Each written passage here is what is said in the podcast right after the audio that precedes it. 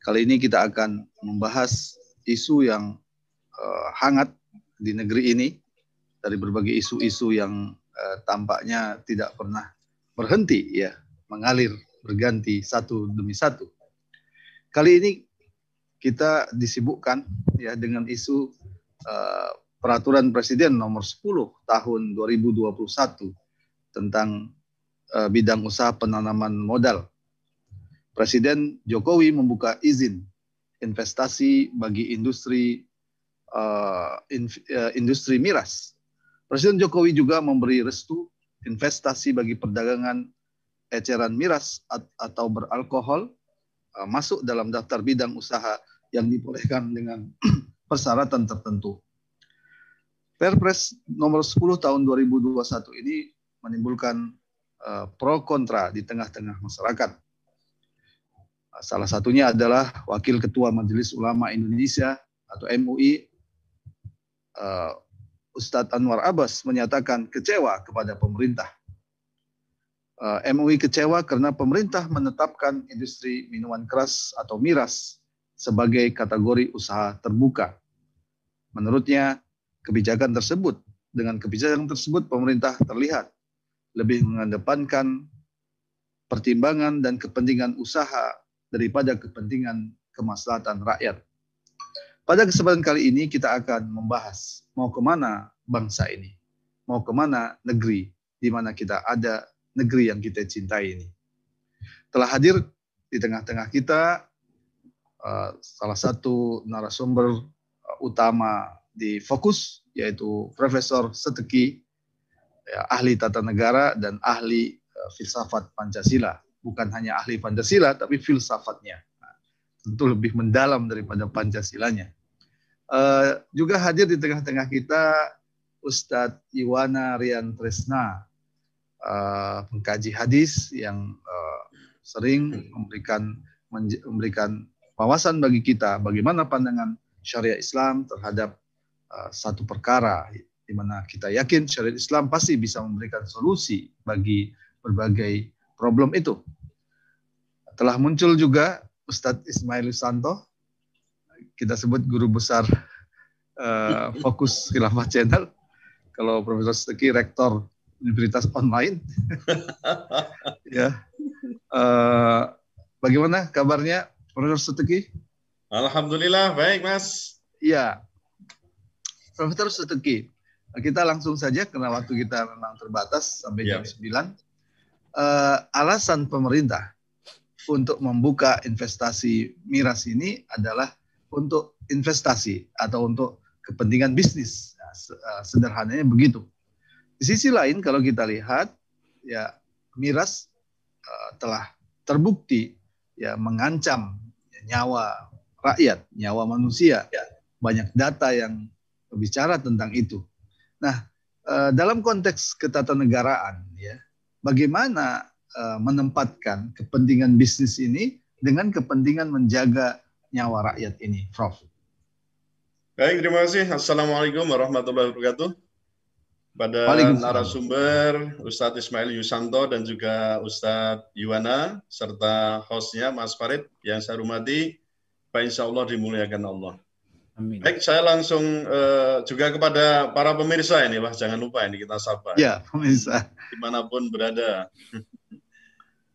Jadi kalau kita bicara mengenai uh, bagaimana menempatkan kepentingan bisnis uh, di atas misalnya uh, terkait juga ancaman terhadap nyawa rakyat atau manusia, saya punya dua pertimbangan. Yang pertama, jika kita konsekuen dengan konstitusi kita, kita kan sudah mendeklarasikan diri sebagai religious nation state.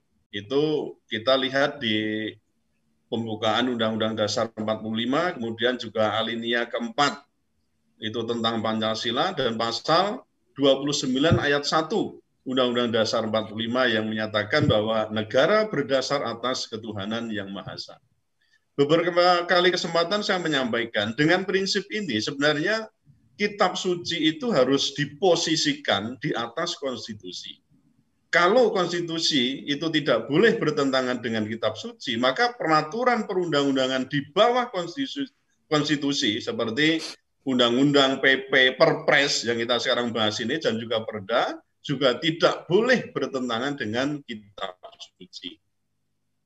Nah, sekarang kalau Perpres ini ya yang mengatur mengenai bidang-bidang usaha terbuka dan tertutup untuk investasi, ya penanaman modal itu, terutama di lampiran tiga itu kan mencantumkan bahwa ada eh, hal yang baru ya dibandingkan dengan Perpres nomor empat puluh empat tahun eh, dua ribu enam belas, Mas. Itu sama-sama ya mengatur tentang eh, usaha bidang-bidang usaha yang terbuka dan tertutup untuk penanaman modal itu. Nah, yang untuk peredaran miras itu sebenarnya juga sudah diatur itu di Perpres empat puluh empat dua ribu enam belas, Mas. Hmm. Nah, sekarang yang baru yang digugat ini adalah terkait dengan invest dibukanya investasi industri. Nah, berarti kan produksi uh, miras tuh. Ini kalau kemarin persoalan peredaran saja misalnya ya mungkin adalah yang di tempat kita itu misalnya di Klaten ada ya terkenal dengan Ciu Bekonang, kemudian ada produksi dari luar negeri itu diatur peredarannya bagaimana, ada izin, ada macam-macam. Nah, itu beberapa perda juga ada di situ. Nah, sekarang masalahnya di sini, kita sudah membuka peluang untuk bisnis, yaitu membuka usaha ya dengan investasi industri, berarti produksi miras. Ini jadi masalah yang tadi saya katakan, kalau kita konsekuen dengan religious nation state itu, maka kita mestinya menolak itu, tidak atau tidak memberikan peluang untuk produksi. Uang peredaran saja misalnya tidak, kok ini di malah dibuka peluang untuk produksi. Memang itu dibatasi ada di eh, Papua, kemudian Sulawesi Selatan, eh, Sulawesi Utara, kemudian Bali dan juga N T T. Tapi kan itu juga disebutkan bahwa ada kemungkinan dibuka tempat lain asalkan itu diizinkan oleh eh, B, eh, Badan Penanaman Modal ya, atas usulan gubernur. Jadi jangan dikira cuma empat provinsi itu itu loh. Nah, saya katakan kalau kita konsekuen tadi mestinya ya agama-agama di Indonesia itu kan menolak dengan Pancasila, taruhlah ini sila pertama tadi. Islam kita kenal Al-Maidah ayat eh, sembilan puluh. Kemudian Kristen ada di Yesaia lima dua dua, kemudian Amsal dua puluh ayat satu, kemudian Amsal dua puluh tiga ayat dua puluh sampai dua puluh satu A. Lalu juga Korintus enam sepuluh. Di Hindu juga kita sebutkan, di Manus Meriti sembilan dua lima lima. Buddha di aturan kelima, Yahudi Imamat sembilan, di ayat delapan sampai sembilan. Ini kita sudah lihat semua.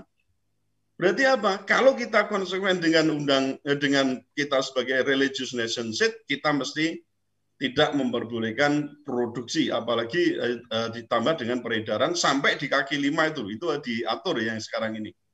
Profesor. Kemudian yang kedua, ya, dalam silakan. Penyelenggaraan negara, maka ini sudah bolak-balik dikatakan dan dikatakan oleh petinggi-petinggi kita, termasuk Pak Jokowi, kemudian Menko Polhukam, bahwa dia mengatakan, mengakui prinsip bahwa salus populi suprema lex esto. Jadi keselamatan rakyat itu adalah hukum yang tertinggi, gitu Mas. Prinsipnya kan di situ.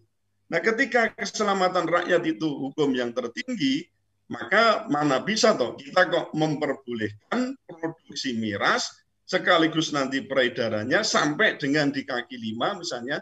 Sementara kita tahu banyak sekali kejahatan, kecelakaan, sakit itu bersumber dari bagaimana orang itu mengkonsumsi miras.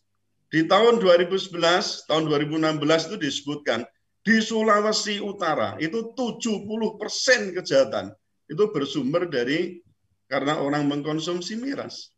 Terus sekarang kita tanya, nalar nggak nih? Ketika misalnya Perpres ini justru membuka peluang investasi industri miras di Sulawesi Utara.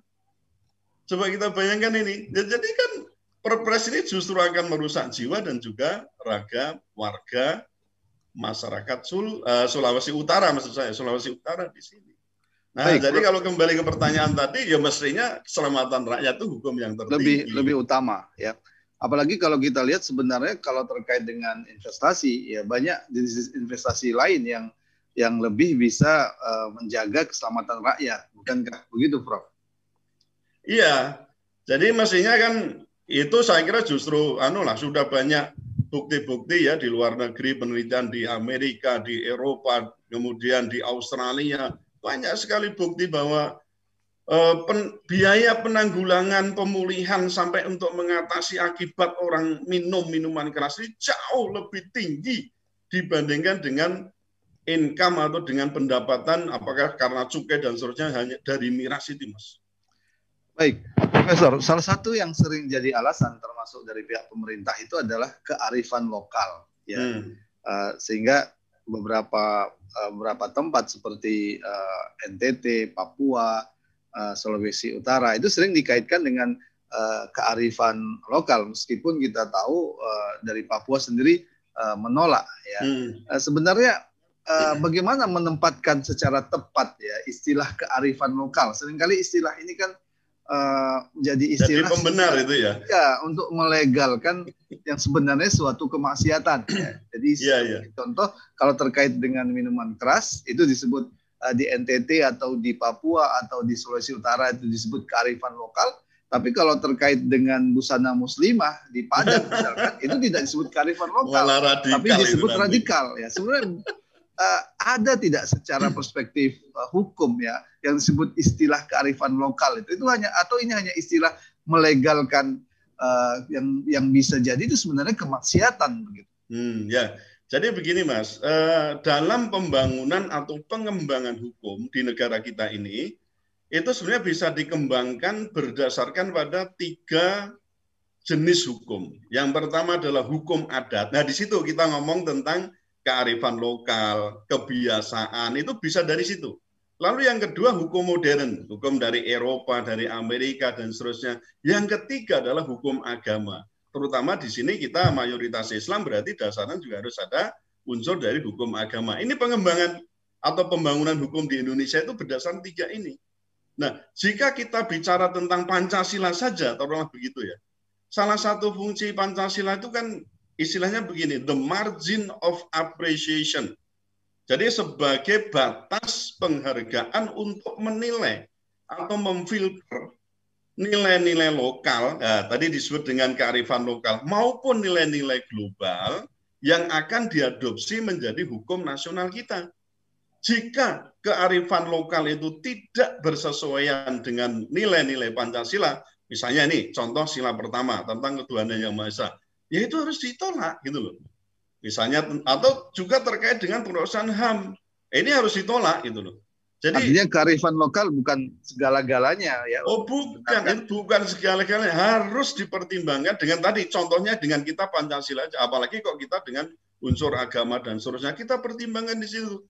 Maka kan ada pendekatan terhadap bagaimana pembentukan dan penegakan hukum itu melalui yang kita sebut dengan legal pluralism, yaitu mempertimbangkan ada state law, ada socio-legal, dan ada moral, ethic, and religion. Kan gitu, Mas? Ya, baik, Prof Terima kasih. Kita bertanya lagi nanti. Berikutnya kita akan ya. uh, kembali ke Ustadz Ismail Yusanto. Lebih dahulu ini. Ustadz Ismail, bagaimana kabarnya, Ustadz? Sehat? Alhamdulillah, khair. Ya, Ustadz Ismail, ada pernyataan ya dari uh, uh, Buya uh, Anwar Abbas, ya, Sekjen M U I, yang menurut saya ini penting jadi catatan kita ya, mengatakan bahwa dengan kehadiran kebijakan ini saya melihat bangsa ini seperti bangsa yang telah kehilangan arah karena tidak jelas lagi oleh kita apa yang menjadi pegangan bagi pemerintah dalam mengelola negara ini. Ustadz Ismail, bagaimana pandangannya? Ya, saya kira eh, apa yang dikatakan oleh Buya Anwar itu itu benar sekali. Dan kalau dalam konteks eh, agama itu memang juga disebutkan kan di dalam Al-Qur'an. Al-Qur'an itu famanih tada eh, famanih eh, famanih tabi'a hudaya fala yadillu wala yasqa. Ya, eh, siapa yang eh, mengikuti petunjukku maka dia tidak akan sesat. Artinya jikalau kita ini melepaskan diri dari ketentuan agama, dari ketentuan syariah, itu eh, dengan begitu pasti akan tersesat. Jadi apa yang terjadi sekarang ini itu sudah kehilangan arah. Kehilangan arah itu artinya sudah tidak lagi punya pedoman. Mana yang boleh, mana yang tidak boleh. Intinya kan itu. Mana yang harusnya dilakukan, mana yang harusnya tidak dilakukan. Itu. Mana yang baik, mana yang buruk. Itu sudah semakin hari semakin kabur. Uh, mengapa bisa begitu? Uh, selain oleh karena dia tidak lagi punya pegangan, juga di situ uh, telah berkumpul berbagai kepentingan. Ya, kita tahu bahwa uh, apa uh, makin ke sini itu kekuasaan kan makin diwarnai oleh kepentingan oligarki pemilik modal. Nah, di antara pemilik modal itu adalah mereka-mereka yang memang berkecimpung di industri miras. Uh, kita pernah mendengar bahwa industri miras itu industri yang memang kalau dari sisi bisnis itu keuntungannya itu sangat besar. Gitu. Eh, jadi eh, teknologinya tidak terlalu rumit, ya, modalnya relatif kecil, tetapi harga jualnya bisa sangat besar. Gitu. Karena itu keuntungan bisa berlipat-lipat. Eh, nah, jadi saya kira ini hari kita tengah menyaksikan bagaimana Pemilik para pemilik modal itu mengendalikan uh, mengendalikan uh, kekuasaan sampai-sampai begitu rupa, ya, di tengah situasi seperti ini uh, Presiden mengeluarkan sebuah Perpres yang uh, sangat menusuk hati mayoritas uh, publik yang sesungguhnya saat ini tengah Uh, begitu rupa memperhatikan hal-hal yang terkait dengan aspek uh, agama, aspek uh, keselamatan, generasi, moralitas dan sebagainya gitu. Jadi ini tidak bisa ditutupi bahwa kekuasaan telah tunduk kepada pemilik modal dan karenanya kita pantas cemas melihat kecenderungan uh, semacam ini. Apalagi kemudian ada usaha juga untuk melakukan pembenaran terhadap keputusan ini. Ini lebih tragis lagi gitu. Bagaimana bisa sesuatu yang sudah demikian qat'i dilarang di dalam agama, kurang apa itu Nabi mengatakan kulu muskirin khomrun wa kulu khomrin haramun, itu itu kan sudah sangat jelas. Setiap yang memabukkan itu khomer dan setiap khomer itu haram. Masih saja ada yang mengatakan bahwa Uh, industri itu itu jikalau memberikan maslahat maka ada dasar fikihnya di dalam agama. Jadi sudah rusak. Dan kita tahu bahwa Perpres ini lahir justru di tengah kekuasaan di mana uh, pimpinan nomor dua itu adalah seorang ulama. Dan sampai ini hari kita belum pernah mendengar apa komentar uh, beliau itu terhadap keputusan pemerintah. Kalau uh, sampai tidak ada komentar dan jika komentar itu mendukung, saya kira ini musibah, ya, musibah sangat besar. Bagaimana? Yang menarik, Ustaz Ismail, eh, kita belum mendengar langsung ya pernyataan ya. resmi dari M U I ya. Eh, eh, sisi lain kalau kita lihat justru Majelis Papua itu eh, menolak eh, investor eh, miras ya, ya. ya. Eh, karena Ketua M R P menyatakan miras ini merupakan mesin Uh, pembunuh ya orang-orang uh, Papua ya. Yeah. Uh, karena itu ada pernyataan yang menarik ya dari uh, anggota kelompok kerja agama M R P Doriyus uh, uh, Meho ya. Hmm? Jika mau investasi di Papua silahkan, tapi bawa yang baik-baik. Jangan bawa yang membunuh generasi muda yeah. Papua. Kalau kita lihat kan ini muncul dari kesadaran ya, kesadaran yeah. yang kuat ya. Tapi kenapa di kalangan kelompok Islam sendiri ya uh, yang sekarang ini berada di lingkaran kekuasaan itu tidak uh, tidak melakukan tindakan yang signifikan ya untuk paling tidak mengkritik, memprotes atau uh, mencegah lah uh, atau tuntutan membatalkan dari peraturan presiden ini. Iya, itulah yang disebut uh, oleh uh, Al-Quran juga ketika orang itu sudah dibutakan ya, dia terjerembab kepada hmm. Uh, karakter-karakter bukan mutakin, bukan mukmin, tetapi uh, munafik, ya. Maka di sana kan dikatakan bahwa kalau kalau orang-orang yang bertakwa itu ya da'una ilal jannah. Kalau orang-orang kafir itu kan ya da'una ilal nar, gitu, menyuruh kepada uh, neraka. Jadi saya kira uh, situasi ini yang tengah terjadi di pusat kekuasaan, mereka dibutakan oleh kekuasaan yang sungguh sangat sementara. Maka rasionalitas pun sudah tidak lagi bisa di uh, rasionalitas tidak bisa lagi menggugah akal pikiran mereka. Apa yang dikatakan oleh Dewan Adat Papua itu kan berdasarkan fakta dan rasionalitas gitu. Mereka menyaksikan sendiri bagaimana keadaan rakyat Papua yang hari-hari itu hampir-hampir tidak pernah uh, lepas dari yang disebut minuman keras, dan mereka menyaksikan sendiri bagaimana situasi itu sangat buruk gitu. Uh, kalau uh, malam libur itu pagi harinya mereka uh, terpapar oleh oleh minuman keras sampai kemudian ber, uh, istilahnya itu sampai dengan sebutan bergelimpangan lah di jalan-jalan. Dan bukan hanya Papua, sebenarnya Sulawesi Utara kan juga sudah menunjukkan bahwa uh, lebih dari tujuh puluh persen kriminalitas di Sulawesi Utara itu dipicu oleh minuman keras gitu. Jadi kalau disebut bahwa uh, itu dua provinsi yang akan dibuka uh, investasi industri minuman keras, maka ini sesungguhnya bertabrakan dengan fakta buruk yang uh, didapat oleh mereka sendiri gitu. Dan juga satu hal yang saya kira penting untuk disampaikan adalah bahwa Eh, pajak yang didapat dari minuman keras itu sebenarnya tidak seberapa dibanding dengan eh, pajak yang eh, total yang bisa dihimpun. Tahun dua ribu sembilan belas ini angka maksimal yang kita pernah tahu itu hanya sekitar enam triliun, lima, sekian lebih itu. enam triliun dibanding katakanlah target pajak itu seribu lima ratus triliun. Itu hanya itu kan kurang dari setengah persen. Jadi kecil sekali.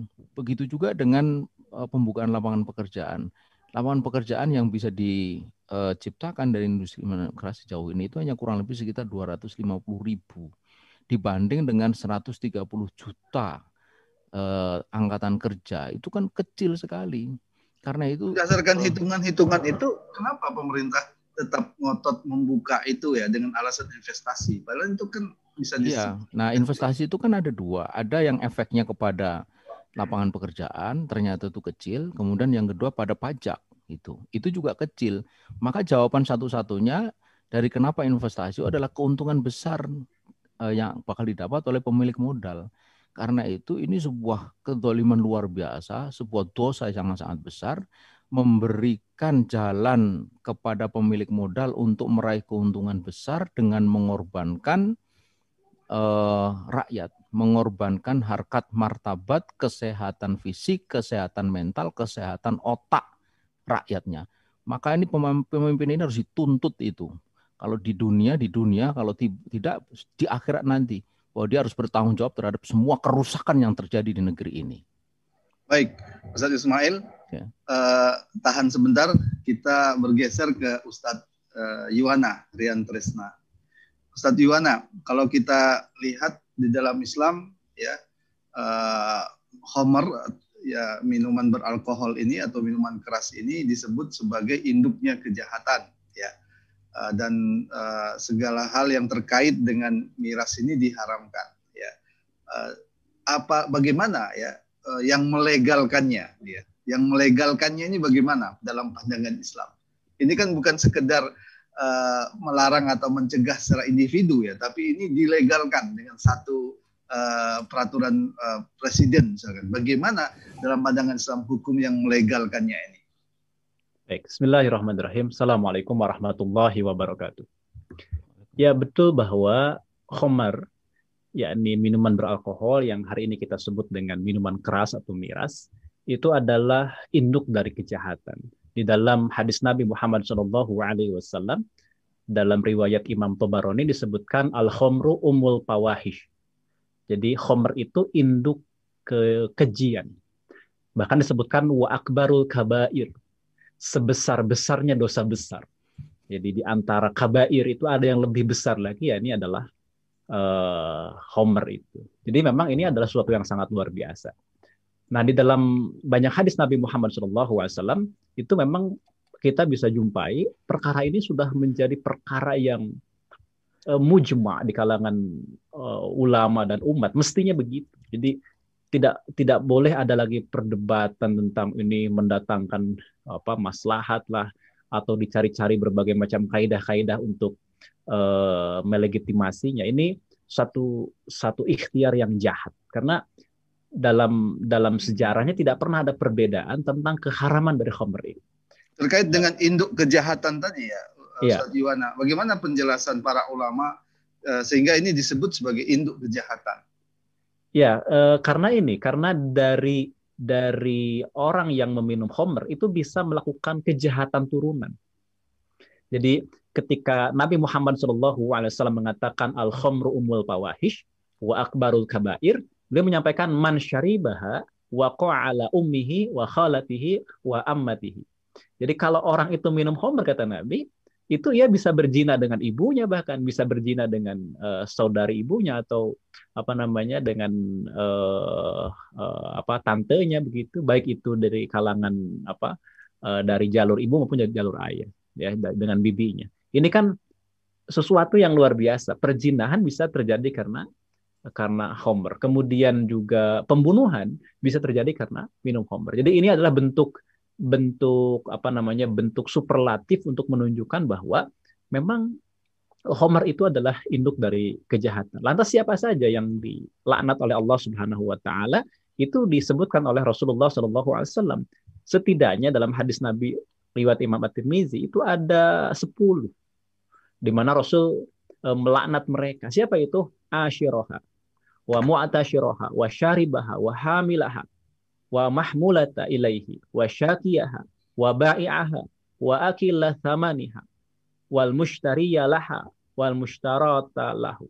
Jadi eh, yang dilaknat itu yang pertama adalah pemerasnya, kemudian yang minta diperaskannya, peminumnya, pengantarnya juga, yang minta diantarkannya, penuangnya, penjualnya, yang menikmati harganya juga, ini yang menikmati pajaknya termasuk, kemudian e, pembelinya, dan juga yang diminta dibelikan.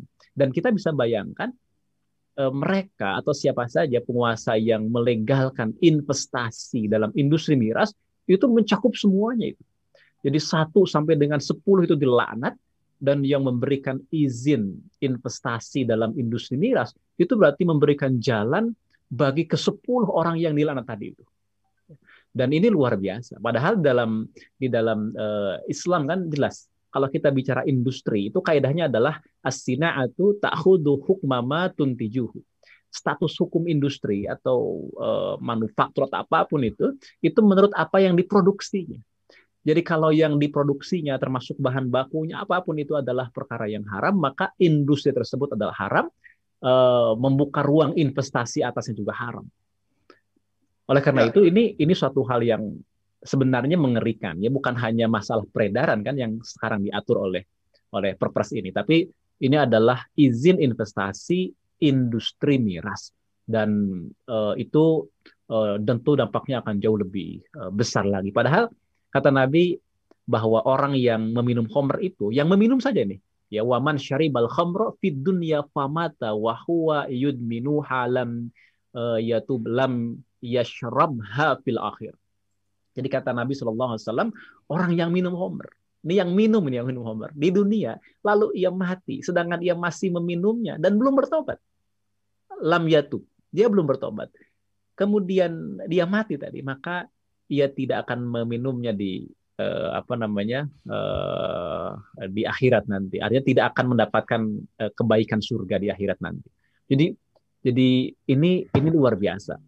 Uh, untuk yang meminum saja celaan dari Nabi Muhammad shallallahu alaihi wasallam begitu rupa, apalagi yang mengizinkannya, apalagi yang membuka ruang investasi untuk membuat pabriknya, ya, industri miras. Uh, tentu ini kalau dalam istilah Nabi tadi adalah uh, akbarul kabair ini. Ya. Nah, lantas bagaimana seharusnya posisi uh, negara dalam hal ini, Ustaz Yuwana, kalau dalam pandangan syariat Islam?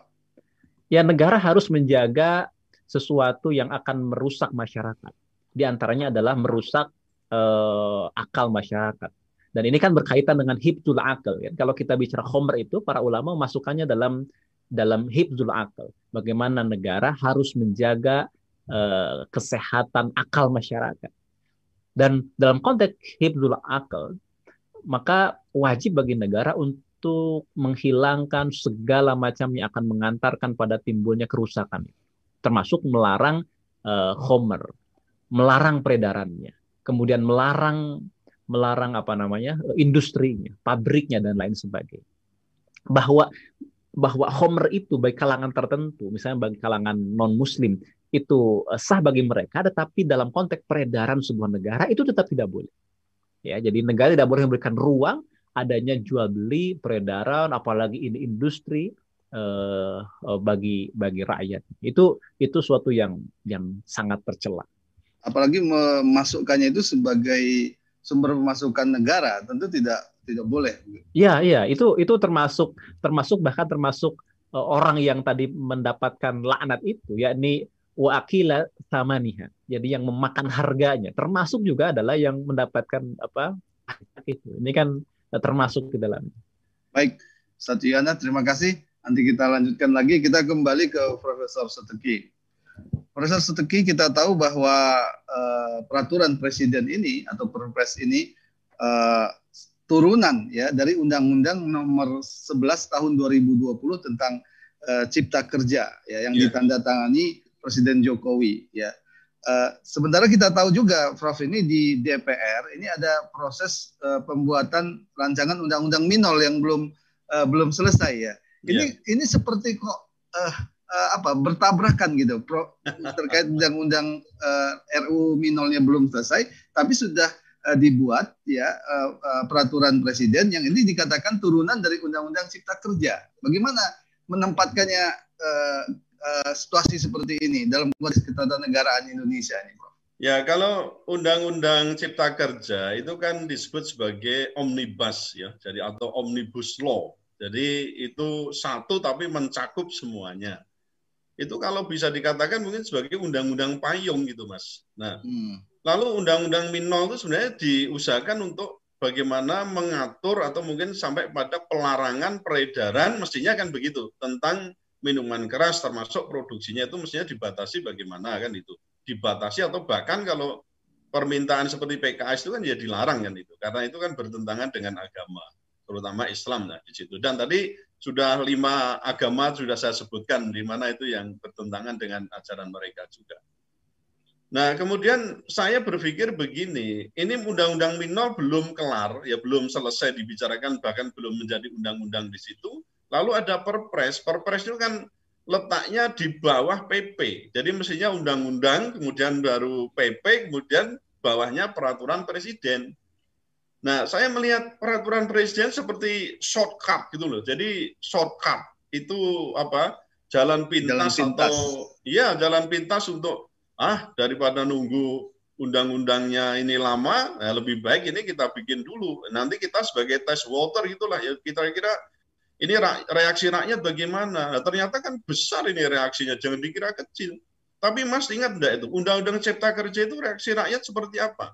Ormas-ormas sekian ratus, ormas sekian ulama, sekian tokoh semua mengatakan jangan, jangan, jangan. Nah, nyatanya keluar juga. Jadi nah, nah ada apa ini fenomena ini? Profesor ya, jadi seolah-olah suara-suara rakyat ini tidak didengar. Kita tahu terkait nah, saya dengan... kan beberapa kali bertanya, lah terus mereka itu mewakili siapa itu loh? D P R itu mewakili siapa? Presiden yang katanya juga mewakili seluruh rakyat, itu malah lebih besar itu presiden, karena satu orang tapi mewakili sekian juta orang. Kalau hanya D P R kan dapil-dapil aja itu. Nah ini terus mereka itu mewakili siapa? Ini pertanyaan pertanyaan kita besar di sini.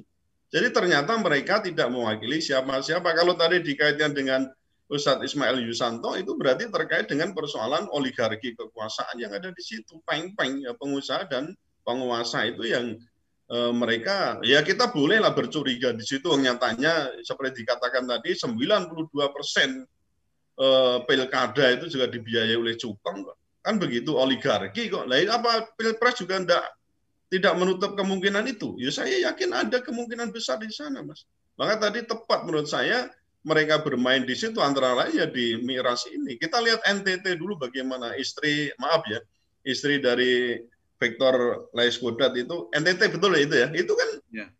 Bagaimana di video kita lihat bagaimana mempromosikan ya yang dikatakan produk lokal lah macam-macam, tapi yang jelas ketika itu miras itu jelas itu bertentangan dengan agama ataupun dari sisi kalau kita lihat Pancasila, menurut saya miras konsumsi produksinya itu bertentangan dengan Pancasila khususnya sila pertama. Baik, Profesor Seteki, terima kasih atas pendapat hukumnya. Berikutnya kembali ke Ustadz Ismail Yusanto. Iya. Ustadz Ismail, melihat fenomena uh, politik sekarang ini ya. Uh, kalau kita lihat ketika menjelang uh, pemilihan presiden kemarin itu kan elit-elit uh, politik ini menampakkan kedekatan dengan agama gitu ya. Yeah. Menjadi imam sholat, kemudian uh, mengunjungi pesantren gitu. Yeah. Bahkan di lingkaran terdekat dari uh, presiden misalkan uh, uh, dikenal sebagai tokoh-tokoh agama gitu. Hmm. Uh, tapi kenapa ya? Kenapa seolah-olah presiden itu tanpa tanpa halangan gitu ya, tanpa halangan mengeluarkan peraturan uh, uh, presiden seperti ini gitu. Uh, kita kan kalau punya teman itu teman dekat ya, kita tahu teman dekat kita kiai misalkan ini yeah. ya, kita untuk untuk apa berkata kotor di depannya saja itu kan segan gitu yeah. ya. Uh, ini kenapa seperti tanpa halangan begitu? Yeah. Uh, uh, Ustaz Ismail Yusanto, fenomena apa ini? Ya. Yeah. Uh, yang pertama saya kira uh, penguasa ini hari makin hari makin hafal gitu ya, bahwa um, bahwa mungkin saja uh, kebijakan yang dia baru saja ambil itu uh, akan banyak tidak disetujui atau akan banyak ditolak oleh masyarakat khususnya dari kalangan umat Islam gitu. Uh, tetapi seperti yang sudah pernah uh, terjadi, dia tampaknya hafal bahwa reaksi itu sifatnya hanya sementara dan itu bisa diabaikan. Tadi sudah disinggung kurang besar apa itu reaksi omnibus law itu, ya. Tapi toh itu bisa diselesaikan. Jadi kelihatannya eh, ada rasa percaya diri seperti, seperti itu, itu, itu satu. Kemudian yang kedua, eh, saya kira dia juga eh, tahu persis itu bagaimana relasi uh, dia itu dengan uh, tokoh umat, organisasi masa Islam ya yang uh, selama ini memberikan dukungan penuh kepada kepada dirinya. Kira-kira imbal balik macam apa yang dia sudah berikan itu. Dan itu pula yang dia uh, lihat. Karena itu uh, mungkin dia juga berpikir bahwa nanti itu bisa diselesaikan dengan cara seperti itu. Jadi ada ada semacam kompensasi. Kemudian yang ketiga saya melihat ya nurani dia memang sudah tumpul. Itu artinya eh, keislaman itu tidak tidak punya eh, tidak punya peran apapun di dalam diri diri yang bersangkutan, eh, apalagi di dalam eh, kepemimpinan, di dalam pengambilan keputusan. Jadi eh, apa yang dia tampakkan di dalam kopiahnya, di dalam bajunya, di dalam kedekatannya kepada tokoh-tokoh umat, kemudian pesantren segala macam itu, itu semua adalah kamuflase. Sekedar untuk menarik dukungan dan setelah dukungan didapat, kekuasaan didapat justru digunakan untuk menikam umat Islam. Ini saya kira tindakan yang sangat keji, yang saya kira harus dicatat dengan tinta yang besar gitu, bahwa pemimpin semacam ini itu tidak uh, selayaknya diberi tempat gitu di tengah-tengah uh, negeri yang sangat menjunjung religiusitas, negeri yang dikatakan uh, merdeka atas berkat rahmat Allah itu. Berkat rahmat Allah artinya kita ini merdeka itu bukan sekedar usaha kita tapi karena pertolongan Allah. Nah, bagaimana bisa setelah merdeka lalu mengingkari ketentuan Allah? Ini kalau bahasa uh, anak mudanya itu kan apa kurang ajar gitu kan, nah gitu. Jadi saya kira itu tidak pantaslah dilakukan oleh pemimpin. Ya sering jadi alasan seperti kita kan, katakan tadi itu kearifan lokal ya, ya. Ismail. Uh, tapi sisi lain seperti di Sumatera Barat ya terkait hmm. dengan penggunaan busana uh, muslimah di sekolah ya. Itu yang dimunculkan isu radikalisme. Ya. Ya. Ini, ini ada apa negeri ini kok? Kok, eh, kok seperti ini ya, kadang-kadang kan ini membuat resah masyarakat ya. Kalau yeah. terkait dengan Islam disebut radikalisme, kalau terkait dengan kemaksiatan disebut kearifan lokal gitu. Yeah. Nah itu menunjukkan bahwa istilah itu sudah dihegemoni oleh mereka. Jadi istilah itu dipakai suka-suka oleh penguasa. Radikalisme yang pada intinya atau pada eh, awalnya itu positif ya, Meskipun bisa juga negatif, tapi kalau menjelang kemerdekaan kan Bung Karno sendiri mengatakan bahwa untuk Indonesia merdeka itu perlu uh, partai, ya, perlu obor. Obornya itu apa? Partai. Partai seperti apa? Partai yang punya karakter radikal dinamis. Nah, gitu. Itu Bung Karno dulu. Marhen, marhen. Ya, ya gitu. Nah, jadi uh, positif gitu. Tapi ini hari telah menjadi uh, istilah yang pejoratif yang mengandung konotasi negatif. Uh, kemudian begitu juga dengan istilah kearifan lokal itu dipakai juga secara semena-mena, uh, dipakai dalam konteks yang uh, apa demi kepentingan mereka. Ketika dulu melarang kerudung uh, pada siswi di uh, Provinsi Bali itu juga dengan alasan kearifan lokal. Tetapi ketika uh, dengan alasan kearifan lokal, Pemda Sumatera Barat hendak mewajibkan jilbab, tidak boleh itu. Jadi itu kan menunjukkan bahwa karakter dari kekuasaan yang sewenang-wenang. Kekuasaan sewenang-wenang itu bukan hanya kepada rakyat, tetapi juga kepada istilah. Dia telah memperlakukan istilah itu secara sewenang-wenang, gitu.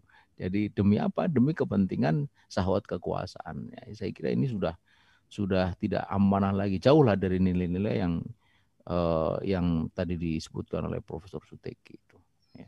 Baik, Ustaz Ismail, uh, di tengah-tengah kita juga tentu terdapat pemirsa ya yang hmm. yang uh, setia ya menyaksikan uh, fokus ini. Uh, kita uh, berharap ya pemirsa kita uh, bisa memberikan masukan-masukan ya terkait dengan uh, topik ini. Kita tunggu masukan-masukannya atau uh, pertanyaan-pertanyaannya ya.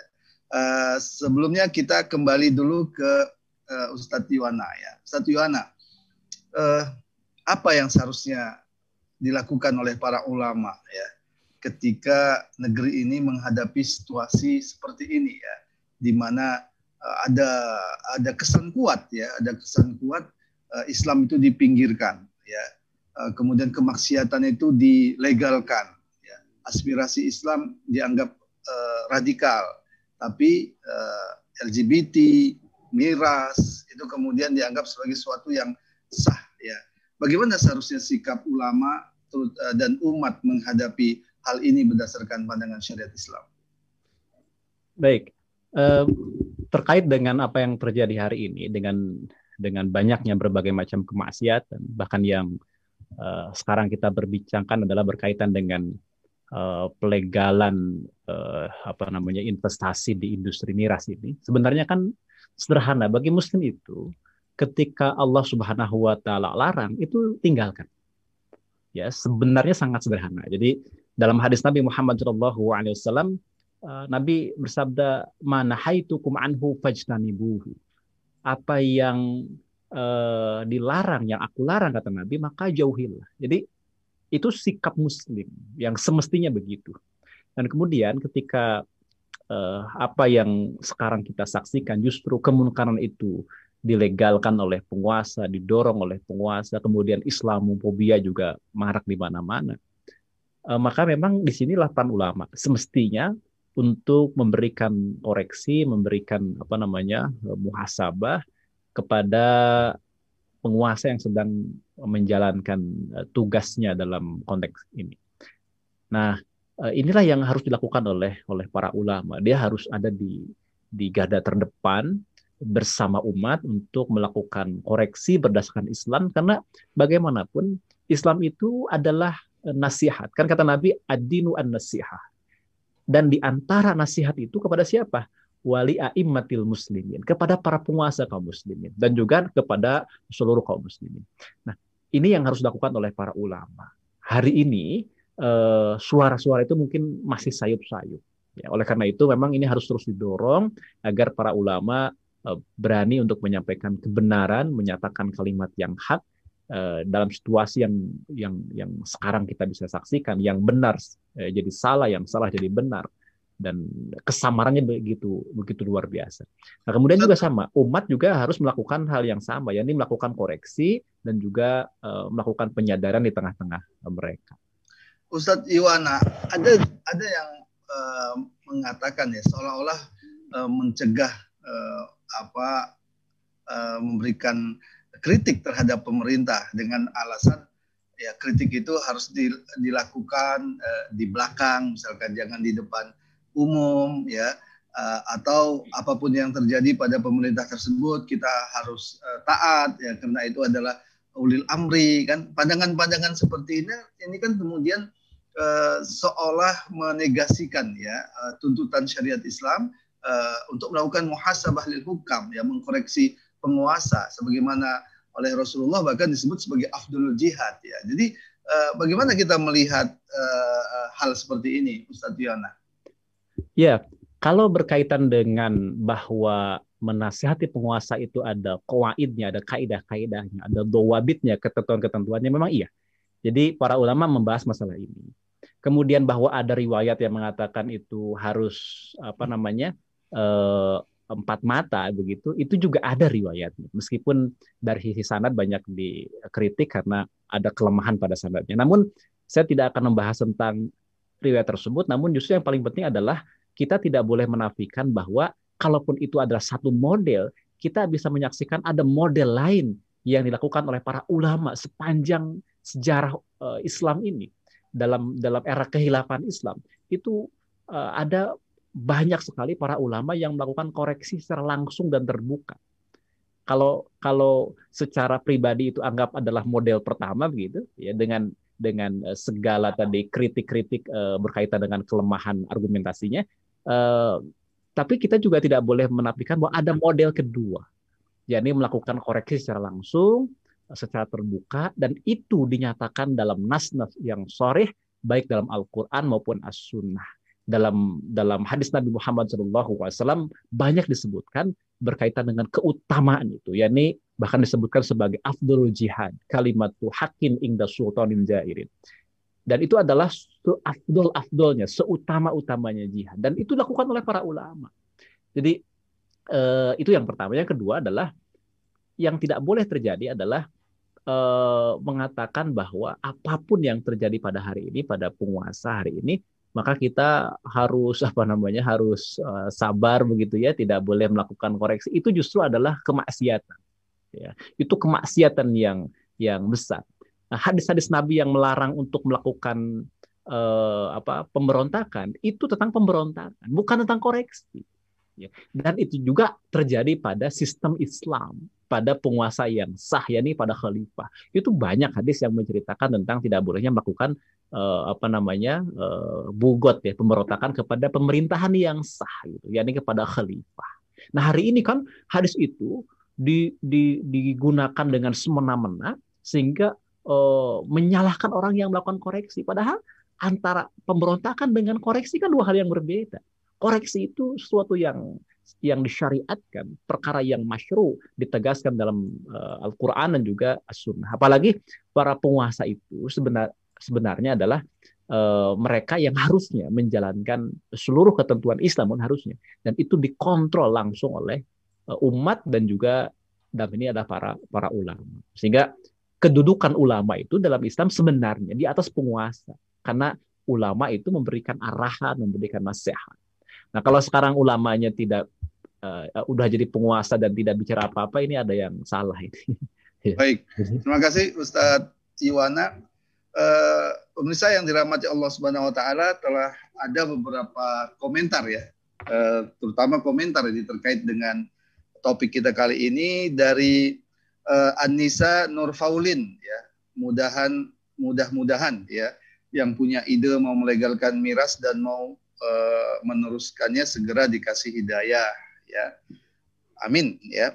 Demikian juga disebutkan dari Alfian Koyong, miras berarti menandakan kerusakan selalu merajalela.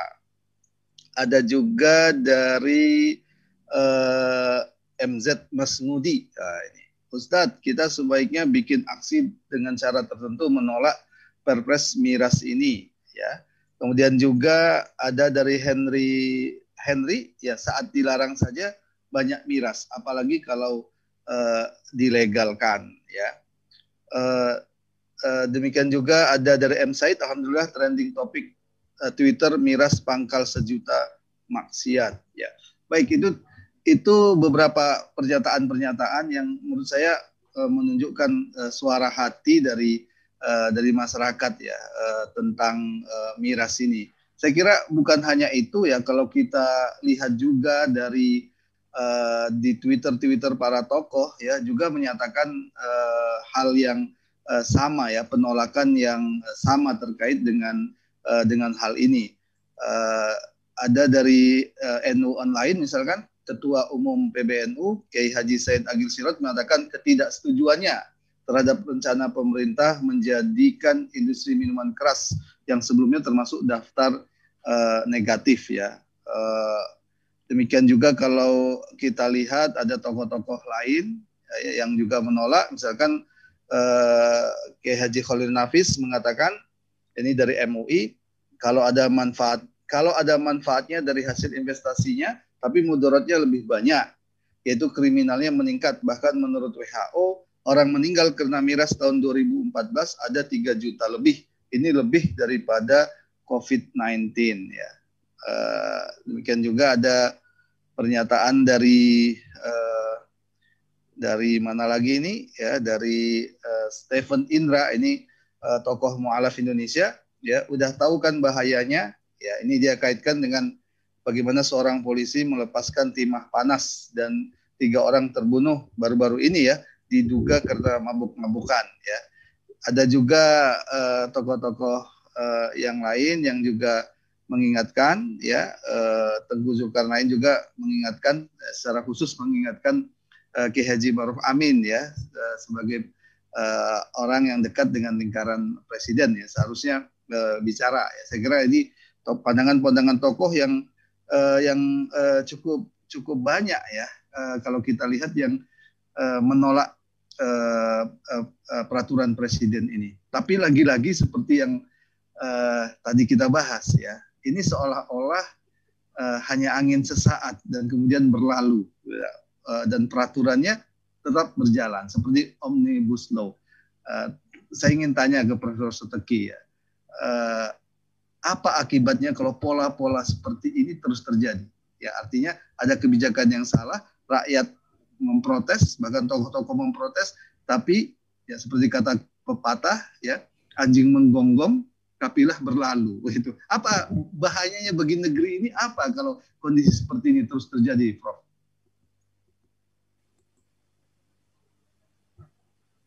Kalau demikian yang terjadi, berarti ini negara demokrasi aja tidak itu loh, Mas. Ini tidak mencerminkan negara demokrasi. Justru saya mengatakan ini sebenarnya demokrasi sudah mati. Kalau dikatakan Levitsky dan Ziblatt itu karakternya karena otoritarian, ini adalah menunjukkan karakter yang otoritarian dan menunjukkan bahwa demokrasi sebenarnya sudah mati di negeri ini. Nah, itu berarti apa yang berjalan? Negara kita negara kekuasaan. Karena apa? Koreksi dari rakyat, masukan dari rakyat, tuntutan dari rakyat. Bahkan kita mengatakan ya, salah satu kebutuh, eh, salah satu mengapa undang-undang itu dikeluarkan kan karena kebutuhan rakyat. Itu ada di Undang-Undang Nomor dua belas Tahun dua ribu sebelas. Nah, rakyat apa butuh itu loh maksud saya. Ketika tidak butuh, kita menuntut sebagian besar mengatakan jangan, jangan, jangan. Loh malah nekat, itu berarti apa itu? Kan saya mengatakan stubborn gitu loh. Jadi stubborn. Oleh karena itu terkait dengan Perpres ini, menurut saya memang proses delegitimasi, apapun namanya, melalui diskusi, melalui mungkin unjuk rasa, ya terbatas mungkin ya, melalui apa ya, webinar-webinar itu kita terus gaungkan supaya apa? Ini kalau perlu ya Perpres ini dibatalkan itu loh. Nah, persoalan pembatalan ini jadi masalah, Mas. Kenapa? Karena orang kan mengatakan, loh ini Perpres yang tindak lanjut dari Undang-Undang Cipta Kerja yang tadi Mas Farid sebutkan. Dan itu merupakan koreksi dari pasal dua belas Undang-Undang Nomor dua puluh lima Tahun dua ribu tujuh ya, mengenai penanaman modal. Sudah dikoreksi bahwa ini yang termasuk eh, miras ini menjadi usaha yang bisa di eh, apa namanya menjadi usaha yang terbuka untuk dilakukan investasi industrinya. Nah, ini berarti kan kalau kita mau ke M A, lubang undang-undangnya anu ya kan itu. Undang-undangnya ini E, tidak melarang, misalnya kita ngomong soal omnibus law-nya. Nah, ini masalahnya undang-undang minolnya nggak ada. Kita tetap lari pada undang-undang payung. Tapi sebenarnya kalau kita mau ke yang jalan yang kedua ke M K, M K itu berarti kita tak menggugat M K sebagai ideologi guardian. Jadi ketika ada peraturan yang bertentangan dengan Pancasila, kita minta M K menyatakan bahwa peraturan itu batal demi hukum. Iya. Itu, itu yang kedua. Nah, yang ketiga, Mas, kalian ya. ini, yang ketiga, ya. yaitu tadi pemerintah secara internal itu dengan prinsip contrarius actus ya menarik kembali kemudian, atau menarik itu hanya memperbaiki di lampiran ketiga, di bagian akhir itu terutama terkait dengan eh, pembukaan industri baru minas dan juga peredarannya. Cuma di lampiran tiga, yang lain-lain kita tidak terlalu masalah. Jadi memperbaiki cuma di lampiran tok, bukan bukan hanya di, kecuali kita mau memberikan statement tertutup untuk bidang usaha, untuk investasi. Lah itu lebih jelas. Baik, Profesor, poin pentingnya demokrasi sudah mati. Ya. Dai. Dai, ya. Uh, terakhir kepada Ustadz Ismail Yusanto. Ustadz Ismail, uh, kondisi seperti ini sering membuat uh, umat Islam, ormas-ormas Islam pesimis. Ya. Yeah. Uh, apa yang harus kita lakukan? Oh, kita sudah nggak bisa berbuat apa-apa lagi, pasti tetap begini. Bagaimana Ustadz Ismail melihat hal ini? Ya, yang pertama uh, ini kan kita sedang saksikan apa yang disebut uh, political decaying, ya, pembusukan politik yang dilakukan bukan oleh pihak eksternal tapi pihak internal. Jadi kekuasaan yang meger-meger, Uh, merasa sangat kuat, ya, super power, semua-muanya sudah dikendalikan, hampir-hampir tidak ada kekuatan perlawanan, ya, sudah dilumpuhkan, itu ternyata justru melakukan uh, self-decaying gitu, pembusukan diri sendiri, melalui apa? Melalui pengambilan keputusan-keputusan yang blunder. Jadi saya kira kalau tadi diungkapkan ya bagaimana seorang Ketua Umum P B N U pun juga Kiai Said Aqil dengan tegas mengatakan pendiriannya menolak Perpres itu, ini kan berarti penguasa tinggal punya dua pilihan kan, pertama dia melanjutkan keputusannya itu atau dia mengikuti keberatan-keberatan yang sudah disampaikan secara terbuka gitu. Uh, feeling saya itu dia akan memilih yang pertama. Kalau memilih pertama, maka proses self-decay yang tadi itu akan terus berlanjut. Gitu. Nah, disitulah pentingnya kita ini terus berlaku istiqomah, berlaku istiqomah untuk menjadi uh, apa kalau istilahnya itu truth guardian, itu penjaga kebenaran. Kalau dalam istilah agama itu har, harisudin ya, penjaga agama. Dengan terus mengatakan kebenaran, terus mengatakan melalui berbagai saluran yang kita punya bahwa itu tidak benar, bahwa itu salah, bahwa itu haram, yang yang yang benar itu seperti ini, yang wajib itu yang begini, yang halal itu begini, berdasarkan dalil-dalil yang sudah sangat jelas di dalam Al-Quran maupun hadis. Dengan cara begitu maka cahaya itu akan terus bersinar di tengah kegelapan itu. Cahaya itu semakin gelap, cahaya sedikit apapun itu menjadi sangat berarti. Itu e, semakin gelap cahaya itu semakin punya nilai. Dan disitulah titik istiqomah itu menjadi sangat penting. Sampai pada satu keadaan di mana eh, akhirnya proses pembujukan itu mencapai klimaks dan eh, semua orang akan terkejut pada akhirnya ketika perubahan itu tiba-tiba terjadi. Kalau dipikir-pikir entah dari mana. Tapi saya kira sejarah telah mengajarkan eh, hal seperti itu. Orde baru, orde lama, dan lain-lain bukan hanya di negeri ini tapi juga di negara lain. Nah, disitulah pentingnya kita berada di titik atau di sisi kebenaran, bukan di sisi kemungkaran.